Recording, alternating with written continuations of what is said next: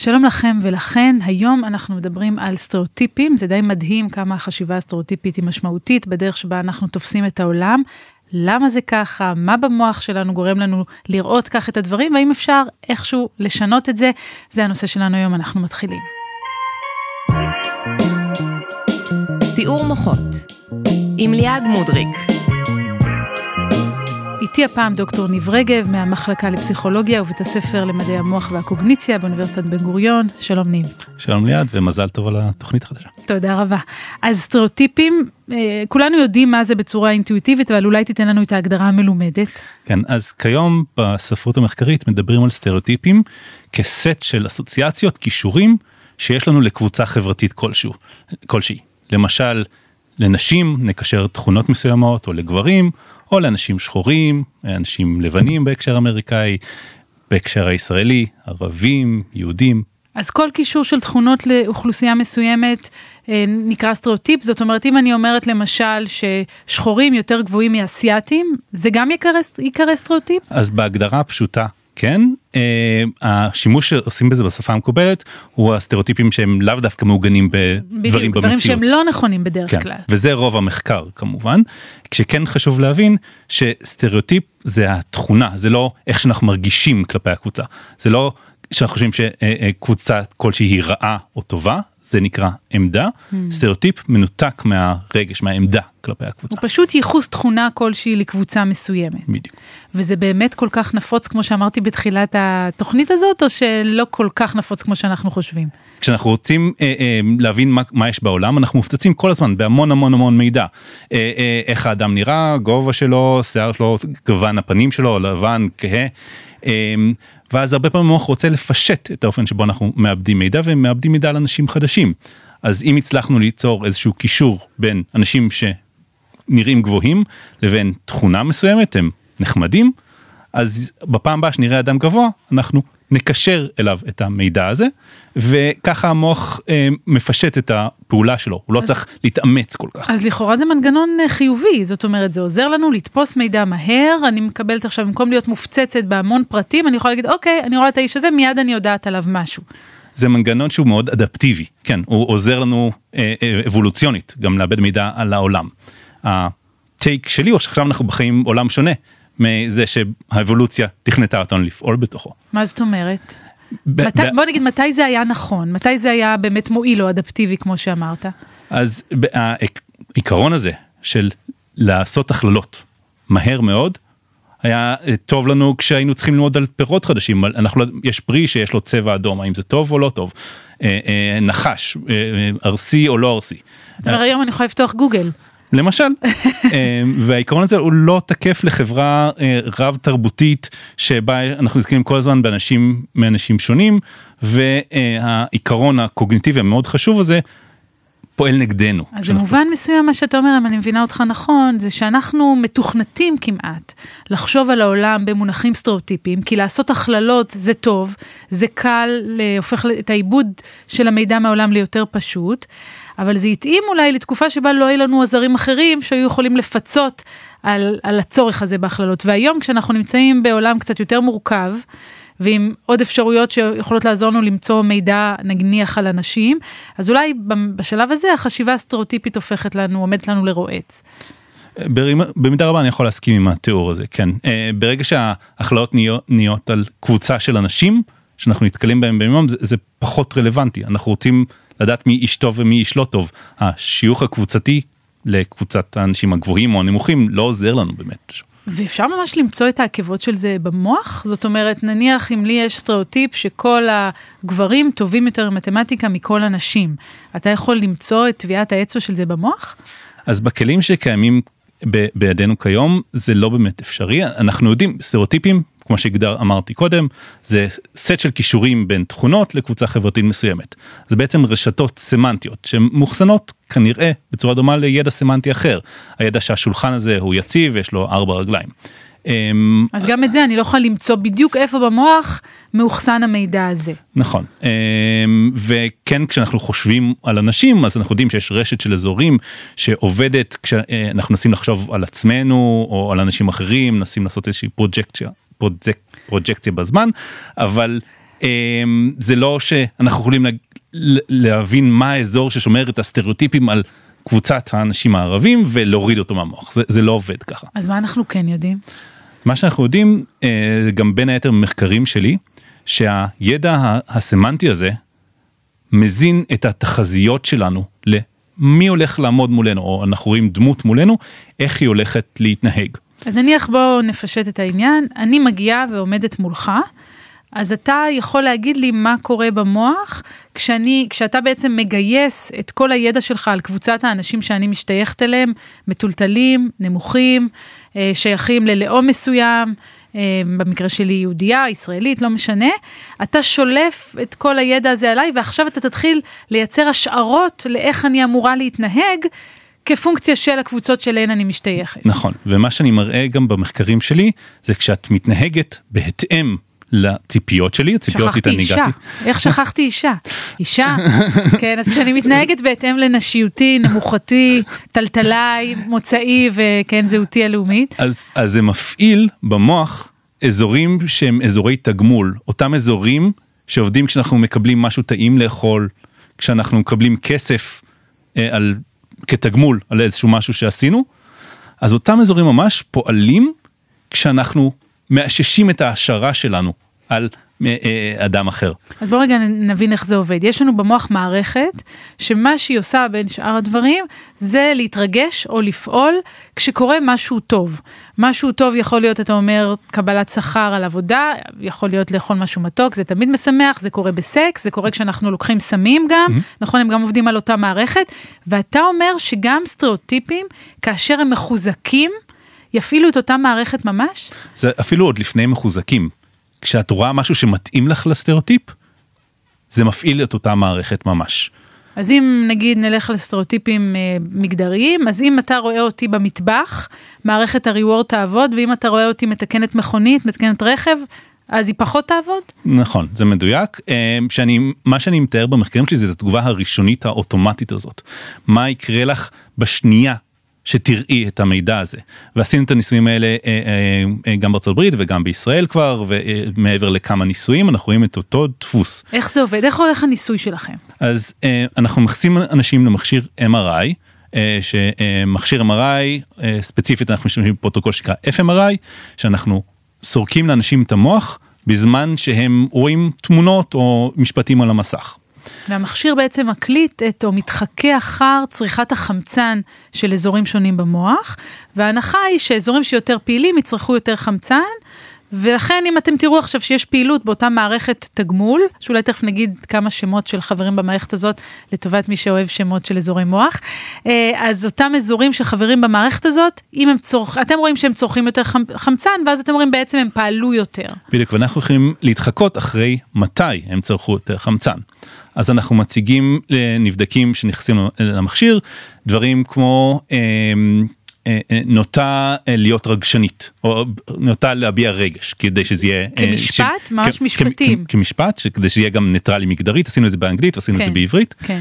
ואז אנחנו מציגים שנייה וחצי אחרי זה לאנשים פרצוף של mm. גבר או אישה okay. אוקיי. ואז האישה לרוב האנשים תתאים לסטריאוטיפ של נוטה להביע רגש והגבר יסתור את התחזית הזאת. אגב, זה מעניין, זה יותר מפעיל את מערכת התגמול מאשר הפרה של ציפייה שלא קשורה לסטריאוטיפ, נגיד אם הייתי אומרת לך, אמ, אה, אבטיחים הם, ואז הייתי נותנת את המילה צהובים או אדומים. אה, אז היית, לא, לא היית מוצא את אותה הפעלה של מערכת התגמול? אז... זה ייחודי לסטריאוטיפים? אז פה אה, אין לי את הניסוי המדויק הישיר הזה, יש לי ניסויים קודמים שעשיתי בתקופת הדוקטורט שלי, שהצגתי נבדקים דברים כמו בננה צהובה, כן. או בננה סגולה. אחד תואם ואחד לא תואם, ולא ראינו שם בניתוח בדיעבד לא ראיתי פעילות של מערכת הזאת כשנבדקים ראו את הבננה הצהובה. זאת אומרת הפרה של ציפייה שלא קשורה לסטריאוטיפ היא מעניינת אותנו היא מפעילה אזורים אחרים במוח היא משמעותית לנו אבל היא לא קשורה למערכת התגמול זאת אומרת אין פה אולי את המימד הרגשי שנלווה לזה שאנחנו הם, רואים אה, אה, משהו שמחזק את הסטריאוטיפ או שלא או שלא אני רואה את הפנים שלך ואני מבינה שרגש זה לא המילה הנכונה. אני נזהר פה מאוד בשימוש כי ברגש. הפרדת בין רגש לבין אה, מידע. כן, אה, אה, מה שאנחנו רואים, הפעילות של מערכת התגמול שחברים באזורים כמו ה-Nucleus accumbens, אה, אה, אין לזה שמות טובים בעברית. נכון. אה, אה, וה-ventromedial prefrontal cortex, אה, זה אה, פעילות שקורית גם במנותק מרגש, יש אה, איזשהו אפקט הדוני. אה, של של נעים, הנאה, כן. אה, אה, אבל גם אפקט של prediction error, אה, או ההפך error, prediction confirmation. כן, זאת אומרת. שאנחנו מאששים את הציפיות שלנו, את התחזיות שלנו. בדיוק. אבל אז הייתי מצפה שזה יקרה גם לבננה. אז אוקיי תודה אז אנחנו חוזרים לחוט מחשבה הזה כן. אז אה, אה, עוד, כאמור אין לי את הניסויים הכי מבוקרים שיש כדי לשלול את כל ההסברים האלטרנטיביים כן. אבל מה שלהבנתי קורה בסט הניסויים הזה ובמידה מסוימת גם בעולם האמיתי זה שעבור בני אדם יש לנו תמיד אלמנט של אי ודאות. אנחנו לא יודעים איך אדם ספציפי יתנהג. אה, מה תהיה התחזית שלנו לגבי אישה ספציפית שנראית גבוהה או נמוכה, מטולטלת או שיער חלק. ופעילות מערכת התגמול קורית כשאנחנו נמצאים במצב של חוסר ודאות. יש מחקרים בעכברים ובבני אדם שאומרים שכשיש ודאות לגבי הציפייה, שאנחנו יודעים במאה אחוז מה הולך לקרות, המערכת לא פועלת. שום דבר, זה כבר ידוע, כן. זה לא מעניין את המערכת. אבל מכיוון שלבני אדם יש, כמו שאמרת, מידה מסוימת של חוסר ודאות, אז המערכת יותר מגויסת מלכתחילה כדי לנסות ולפענח מה הולך לקרות. אולי כדאי שנגיד כמה מילים על כל הרעיון הזה של אה, prediction error שהזכרת קודם, זאת אומרת ההשערה והפרחתה, זה אה, הייתי אומרת אה, היום אחת התיאוריות הכי בולטות לגבי הדרך שבה המוח עובד באופן כללי, להתייחס אל המוח כאל מעין אה, מכונה לייצור השערות והפרחתן או אישושן, נכון? נכון, אז אה, זה באמת אחת התיאוריות הכי דומיננטיות בתחום ב-20 השנה האחרונות פחות או יותר, כל המסגרת של אה, predictive processing, mm-hmm. שבעצם מה שאנחנו עושים כל הזמן שאנחנו מאבדים מידע מהסביבה, הוא לא לאבד את המידע כפשוטו, אלא אנחנו מייצרים תחזיות. ואז אנחנו מחשבים את ההפרש בין התחזית שלנו למה שקרה באמת וזה הרבה יותר חסכוני באנרגיה. כן, בשפה נורא קל להבין את זה, כן? כי אם אני עכשיו מדברת אז אפשר להעלות על הדעת שהמוח שלך כל הזמן עסוק בלנסות לחזות מה הולכת להיות המילה הבאה, ואם הצלחת לחזות אותה אז יהיה לך יותר קל לאבד את המידע שמגיע ולפרש את המילה, להבין מה היא אומרת. ואתה אומר זה לא רק בשפה, זה בכלל. זה בכלל, זה גם אה, שפה זה דוגמה אחת, אבל יש גם את האלמנט הזמני, הטמפורלי כן, של שפה. נכון. של כ- מה הרווחים בין המילים שלך. נכון. ויש גם בתפיסה, אה, אני יודע שהשולחן הזה נוקשה ואני יודע לחזות את זה. אה, וכך גם בסטריאוטיפים וציפיות לגבי אנשים אחרים, זה פועל באותו עיקרון. והיית אולי יכול לחשוב מזה שאנחנו רגישים יותר להפרה של הציפייה, אבל אתה דווקא אומר לי שהאישוש של הציפייה הוא לא פחות חשוב נגיד כשמדובר בסטריאוטיפים. נכון, אז זה, אה, כאן אני- עוד אין לי את התשובה הניסויית להאם זה ייחודי לסטריאוטיפים או לא, אבל אנחנו יודעים ממחקרים אחרים שאופן החשיבה שלנו כלפי בני אדם אחרים, כלפי עצמנו גם, הוא אה, שונה. בהשוואה לדברים אחרים בסביבה הוא יותר בולט לנו הוא יותר חשוב לנו בהרבה מובנים ולכן יש פה אולי השערה אפשרית שזה יקרה אה, ספציפית עבור סטריאוטיפים האישוש הזה של ציפייה שלא הייתה ודאית. אגב, יש הרבה מחקר גם על כמה הסטריאוטיפים האלה נמצאים ברמה של החשיבה המודעת שלנו, נכון? כלומר, יכול להיות שאני מצהירה על עצמי כבן אדם הכי נאור וליברלי, אבל בעצם גם אני מאוד מאוד מושפעת מסטריאוטיפים. כן שכאן חשוב לי להזכיר שאנחנו מדברים על אסוציאציות בין הקבוצה לסט של תכונות כן. אה, ויש מחקרים שמראים שהרבה יותר קל לנו לקשר במבחנים מהירים כאלה כמו ה-implicit association test בין קבוצה לסטריאוטיפים שמתאימים לתרבותית. כן, אתה מדבר על מטלה שבה אה, הטריק הוא מאוד פשוט, מציגים לי פרצופים נגיד של אנשים לבנים או שחורים, מציגים לי מילים חיוביות או שליליות, אה, ומבקשים ממני להגיב נניח ביד ימין בכל פעם שאני רואה פרצוף לבן או מילה חיובית, וביד שמאל בכל פעם שאני רואה פרצוף שחור או מילה שלילית. אנשים הרבה יותר מהירים. כשהפרצוף השחור משולב, נמצא באותו צד כמו המילים השליליות, מאשר אם הפרצוף השחור נמצא באותו צד עם המילים החיוביות, נכון? זה האפקט הקלאסי כן, זה בסיפור סוג, הזה. כן, זה סוג המטרה ששים לב שתיארת פה עמדות, חיובי ושלילי, אפשר לעשות אותו דבר ועשו אותו דבר על סטריאוטיפים, למשל שוב בהקשר המגדרי, כן. אה, נשים עם מקצועות הומניים, גברים עם מקצועות יותר אה, מדויקים. וזה נחשב למעין כלי שחושף את הסטריאוטיפים שאנחנו לא תמיד מודעים אליהם. גם עליו יש ביקורת. אז יש הרבה ביקורת אה, גם על המתודולוגיה אבל גם על מה הוא באמת אומר. אוקיי. אני חושב שהדעה היותר פופולרית היום בחמש שנים האחרונות הוא שזה משקף את ההטיות התרבותיות, האס- האסוציאציות שנחשפנו אליהם בדקות שלפני שנכנס למעבדה, בשעות שלפני שנכנס למעבדה או בס- מהסביבה שלנו. אה, ממש דבר שהוא מיידי? אז יש פה כאן הוויכוחים, אוקיי. אה, עד כמה זה מיידי, עד כמה אפשר לשנות את זה, או- אבל כולנו נחשפים כל הזמן כן. לעולם שבסופו של דבר מייצר אסוציאציות קבועות. לא, כי כשאני עשיתי את זה, אני נחרדתי, יצאתי שוביניסטית, גזענית, כל הסטריאוטיפים שאתה יכול לדמיין, קראו לי בענק, זה היה די, די מעציב. וזה נוראי לעשות את המבחן הזה בפרט פעם ראשונה. כן, לגמרי. אה, הם משתפרים עם הזמן אבל אוקיי. יש פה גם את האלמנט של האימון. כן. אה, אה, אבל אה, אה, כן אה, גם האופן שבו מנסחים את התשובות מאוד כאילו אומר עלייך כשבפועל. ה- נכון, הם אמרו לי, יש לך נטייה כזאת וכזאת לגזענות, אמרתי, רגע, לא, לא, אני לא התכוונתי. אבל בפועל זה, זה הסביבה שבה אנחנו גדלים והסביבה הרבה פעמים זה אה, קל להאשים את הסביבה, זאת לא אני, זו הסביבה, כן. אמ, יש לי שני כיוונים שאני רוצה ללכת בהקשר הזה. כן. אמ, אחד אה, מחקרים חד- מחקר חדש יצא השנה אה, מראה שיש אמנם איזשהו שינוי בסטריאוטיפים כפונקציה של זמן אה, אם אפשר לחשוב על סטריאוטיפים כלפי הקהילה הגאה שהשתנו מאוד ב-30-40 שנה האחרונות. מעניין. אמ, אבל יש הרבה קבוצות שהסטריאוטיפים עצמם השתנו קצת למשל על אנשים שחורים בארצות הברית לפני 80 שנה הם נחשבו עצלנים היום הם לא נחשבים עצלנים נחשבים טיפשים סטריאוטיפית. מה שעומד מאחורי הסטריאוטיפ לא באמת השתנה. אז גם מחקרים על שינוי סטריאוטיפים מעניין. בסביבה הם, הם מראים תמונה מורכבת וכאן כן הסביבה לא באמת משתנה. יש איזה מקרה בהיסטוריה של הסטריאוטיפים, אולי אתה לא מכיר, אני אולי מתקילה אותך, אבל יש איזה מקרה שבו הסטריאוטיפ ממש התהפך, שנניח פעם שחורים נחשבו, אתה אומר, עצלנים, והיום נחשבים חרוצים יותר מלבנים? אז אני חושב שהקהילה הגאה, הסטריאוטיפים לקהילה הגאה הם אה, במידה רבה דוגמה טובה לשינוי משמעותי. אה, אה, בשנות ממש היפוך אפילו. אה, ממש היפוך כן גם סטריאוטיפים גם עמדות הם נחשבו אנשים בעיקר גברים הומוסקסואלים נחשבו פרוצים וכל מיני דברים אחרים והיום היחס אליהם במבחנים האלה כן. שהזכרנו הוא מאוד חיובי ומאוד. אה, רואים את התרומה הגדולה שלהם. אז בוא נדבר תכלס, איך עושים את זה? איך משנים? איך הופכים סטריאוטיפים? יש מתכון? וואו זאת שאלה אז הרבה טמון בסביבה ובנורמות שהסביבה משדרת לנו. מה קרה עם שוב הקהילה הגאה בארצות הברית? כן.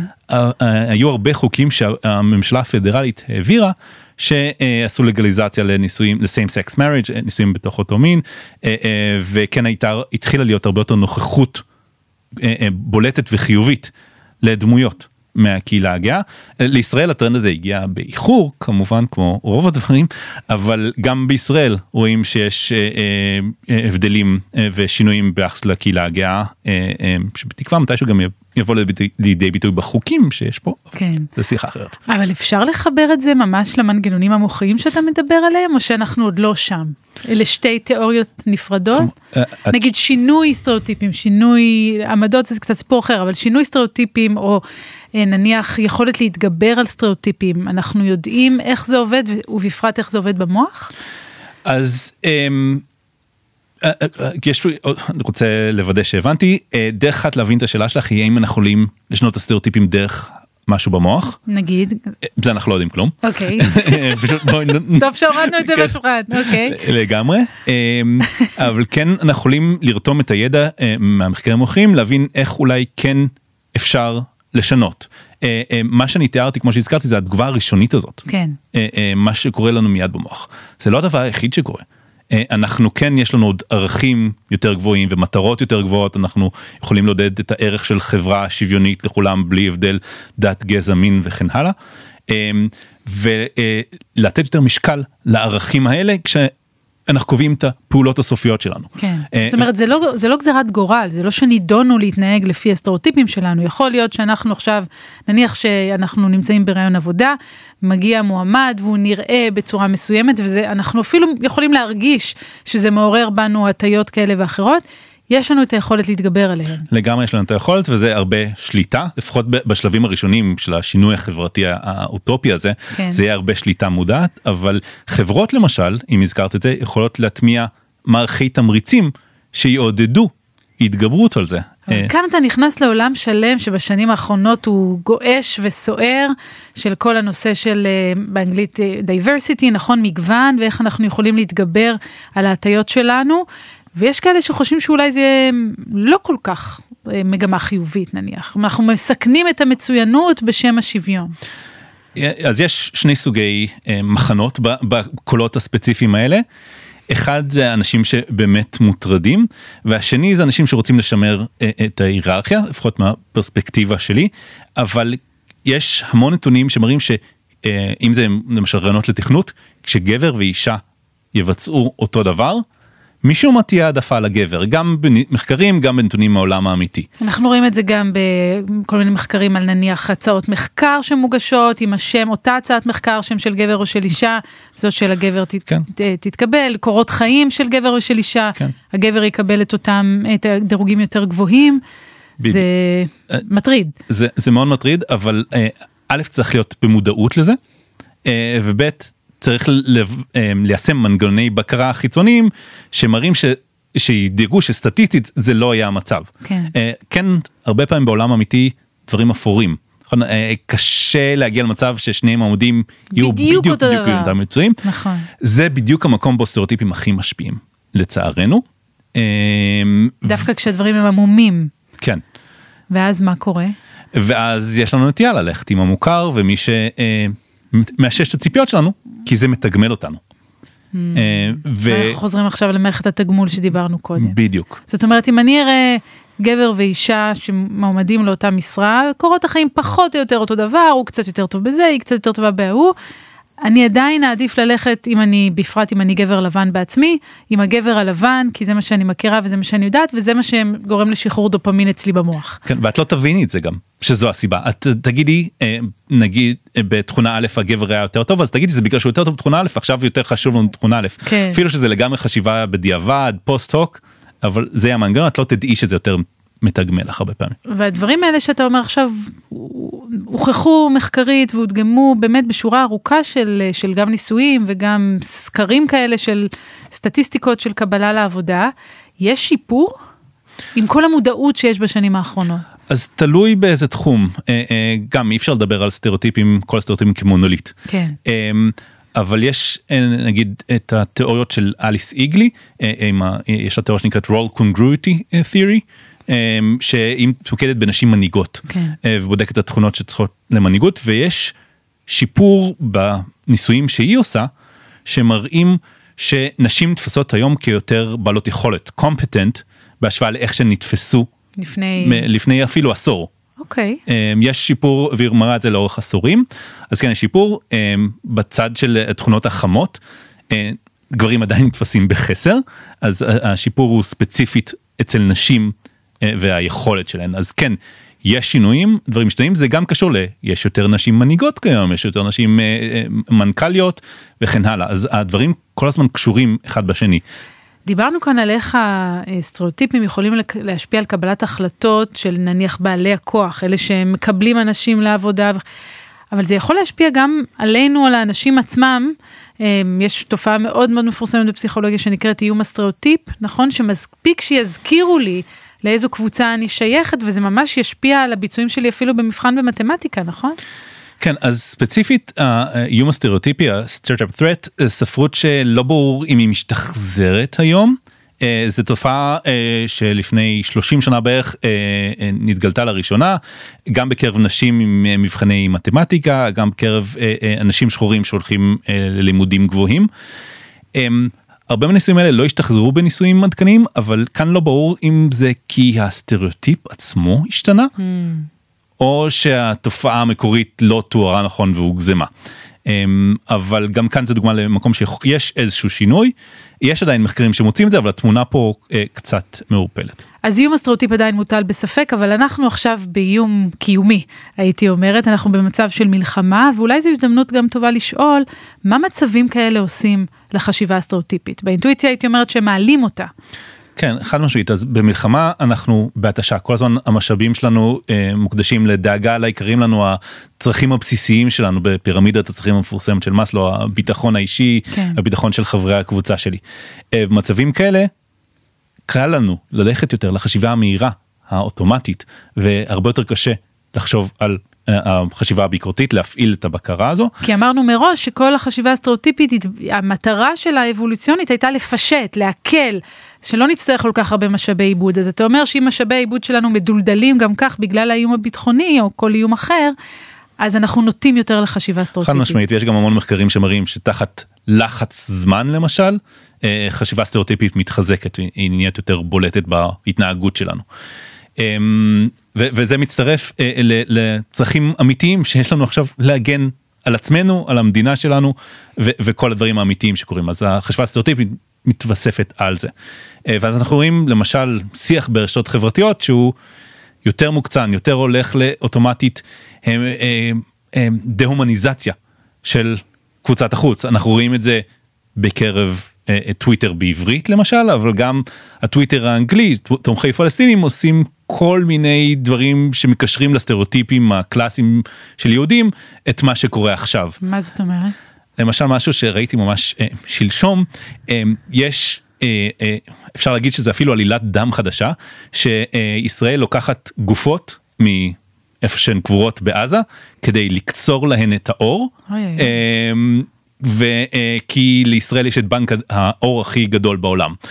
ישראל יש את בנק האור הכי גדול בעולם זה נכון אמ, אבל אין שום חשיב אה, אי אפשר לקצור אור מגופות זה לא קשור זה לא זה לא אפשרי ביולוגית אבל אנשים בעולם יש להם את הסטריאוטיפ של יהודים הם אה, לא אנושיים. פרוטוקולים של זקני ציון קמים לתחייה. כן והם לא אנושיים והם מאוד מתוחכמים אז מחברים את שני הדברים האלה ביחד והם עובדות שהן מאוד לא קשורות ויוצרים מזה סטריאוטיפ חדש. וזה נורא מסוכן. נכון אה, אה, וצריך מאמצים אה, הרקול...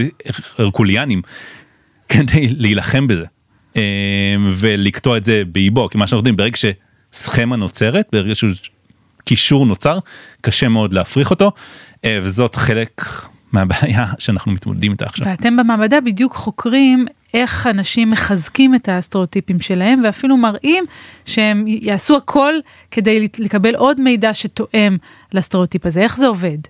אמ, אנחנו מראים שכשניתנת לאנשים בחירה בין לראות משהו מתאים לסטריאוטיפ או סותר לסטריאוטיפ אנשים מעדיפים לראות את הדבר תואם סטריאוטיפ גם אם זה עולה להם קצת כסף. אז בסדרת הניסויים הזאת הם נבדקים הוצבה ביניהם הבחירה אה, בין לראות משהו תואם לסותר סטריאוטיפ ועל כל בחירה הייתה היה סכום כספי קטן מוצמד לבחירה. Okay. אוקיי. 10 אה, אה, אגורות ו-5 אגורות. אבל שוב מה, מה נגיד הם רואים ממש בפועל? הם עכשיו אתה יכול את יכולה לראות אם תבחרי באפשרות א' קלף א' תראי תואם סטריאוטיפ. מה אבל כמו מה מה זה תואם סטריאוטיפ תמונה של אוקיי אז תמונה של מישהי שמגהצת כביסה. אוקיי. אה, או תמונה של אה, גבר ש... אה, עם חליפה. והיית לא... יכול לדמיין שאולי דווקא הם ירצו לראות את הגבר שעושה כביסה כי זה משהו שהם פחות רואים בחיי היומיום כן. נניח אם הם חיים בחברה יותר שמרנית כן. אבל לא אבל לא למרות זאת אנחנו רואים שיש העדפה לראות את הדברים תואמי סטריאוטיפ גם כשלבחור בתואם סטריאוטיפ ייתן להם פחות תגמול כספי שהם יקבלו 5 אגורות פחות 10 אגורות פחות. אנחנו רואים את זה בסדרה של מחקרים שוב גם בארצות הברית וגם אצלנו. זה נורא מהדהד לי אני מבינה שזה לא בדיוק אותו דבר אבל זה מאוד קשור למה שקורה ברשתות החברתיות לא אנחנו רוצים לצרוך כל הזמן את התוכן שיגידו לנו אתם צודקים והאחרים הם אלה שטועים. חד משמעית וזה נורא קשה לשבור את תיבת התעודה הזו. אה, אה, אני רואה את זה גם על עצמי, במיוחד בסיטואציות הנוכחיות שאנחנו חיים בהן. ממש ממש קשה אה, לשבור את תיבת התעודה, אבל כן, זה חלק ממה שקורה. כי זה מתגמל אותנו לשמוע עוד אנשים אומרים את אותו דבר כמונו. כן. פשוט, פשוט וקל. כן. מחזקים את הסטריאוטיפים שלנו, מחזקים את תבניות המחשבה. וזה אף פעם לא חוזר על עצמו בדיוק, זה תמיד יש עוד זוויות שאפשר לתת, אז כן, זה בדיוק מחזק. אז מה עושים, ניב? מה עושים? בדיוק, אז, אה, אז מה שמחקר חדש מהמעבדה שלי של אה, נוי אזולאי שסיימה תזה עכשיו, מראה שכשנתנו לאנשים לבחור לראות אם מידע מתאים או לא מתאים, אבל לגבי נשים שחורגות מהסטריאוטיפ, מנכ"ליות, שחקניות כדורגל וכן הלאה, אנשים העדיפו לא לראות מידע תואם לסטריאוטיפ שלה ולא לראות מידע שסותר את הסטריאוטיפ, הם העדיפו מידע ניטרלי. מעניין. אמ, זאת אומרת, אם עכשיו אתה מביא לי אה, שחקנית כדורגל, אני לא רוצה לראות אותה מגהצת כביסה. נכון, ואת לא רוצה גם לראות אותה עושה משהו מאוד גברי. כן. את תעדיפי את המידע הניטרלי. אה, וזה מראה שלאנשים כן יש שליטה על המוטיבציה הזאת, וכשמאתגרים אותם, מראים משהו שחורג מהתבניות, זה מפעיל איזושהי בקרה. אז אנחנו צריכים יותר נשים מנהיגות ויותר שחקניות כדורגל. נגמר. הסיפור. ויותר גברים אה, עושים כביסה ו... לגמרי. אז, אז אה, אוקיי, טוב, מצוין, אפשר, אפשר להיפרד בשלב הזה. אולי עוד מילה לפני שאנחנו סוגרים עסק. אה, זה כן גם מתקשר לי לאיזשהו פרויקט שאני הייתי חלק ממנו, שבו ניסינו להבין אה, שאלות שקשורות לרצון חופשי. כי אפשר לחשוב שאם אנחנו מין מכונות שמונעות על ידי סטריאוטיפים, ויש לנו כל מיני הטיות לא מודעות שמשפיעות על ההתנהגות שלנו ואנחנו אפילו לא יודעים, אז אולי הרצון החופשי שלנו הוא מצומצם, מדורדר או לא קיים. נגיד אם למשל אה, אנחנו רואים ששחורים מקבלים גזרי דין יותר כבדים מאשר לבנים, השופטים שנתנו את גזרי הדין יגידו מה פתאום אנחנו בכלל לא העלינו בדעתנו שיש לנו הטיה גזעית כזאת, אבל הנתונים מציעים אחרת. אז אה, אולי מעלה איזשהו ספק לגבי מי אנחנו, מי שולט בנו, אלה שאלות שמעסיקות אותך גם? כן, בלי ספק, המרחב הזה שבין האוטומטיות למי אנחנו באמת רוצים להיות, הוא, הוא מרחב שרוב המחקרים שלי בעצם קורים בו. כן. אה, כי אני רוצה לחשוף את המקרים שבהם הלא מודע שלנו הוא זה שגורם לנו להתנהג בצורה מסוימת. אבל הרבה פעמים כן בחיים אמיתיים יש לנו יכולת להפעיל שליטה יש לנו יכולת לעשות בקרה. אה, וזה בעיניי הייחודיות שלנו כבני אדם הייח- הייחודיות שלנו כמכונות חושבות. לא רוצה להיכנס לשאלת הרצון החופשי כי זאת שאלה למה? זו שאלה גדולה. הכי כיפית. לא, בסדר, אתה לא חייב. אבל- אה, זה בהחלט איפה שאנחנו נבדלים מהאוטומט הזה ואיפה שאנחנו יכולים להראות שאנחנו שוברים את תיבת התעודה של עצמנו ומפעילים חשיבה ביקורתית על עצמנו לפני שאנחנו מתנהגים. אז נשמעת לי כמו נקודה מעולה לסיים בה. אז אנחנו קוראים להתנתקות מהאוטומט, חשיבה ביקורתית, ניסיון לשאוף להיות האני הכי טוב שאנחנו יכולים להיות, ושליטה עצמית. לא יזיק נראה לי. אמן. תודה רבה, דוקטור ניב. רגב.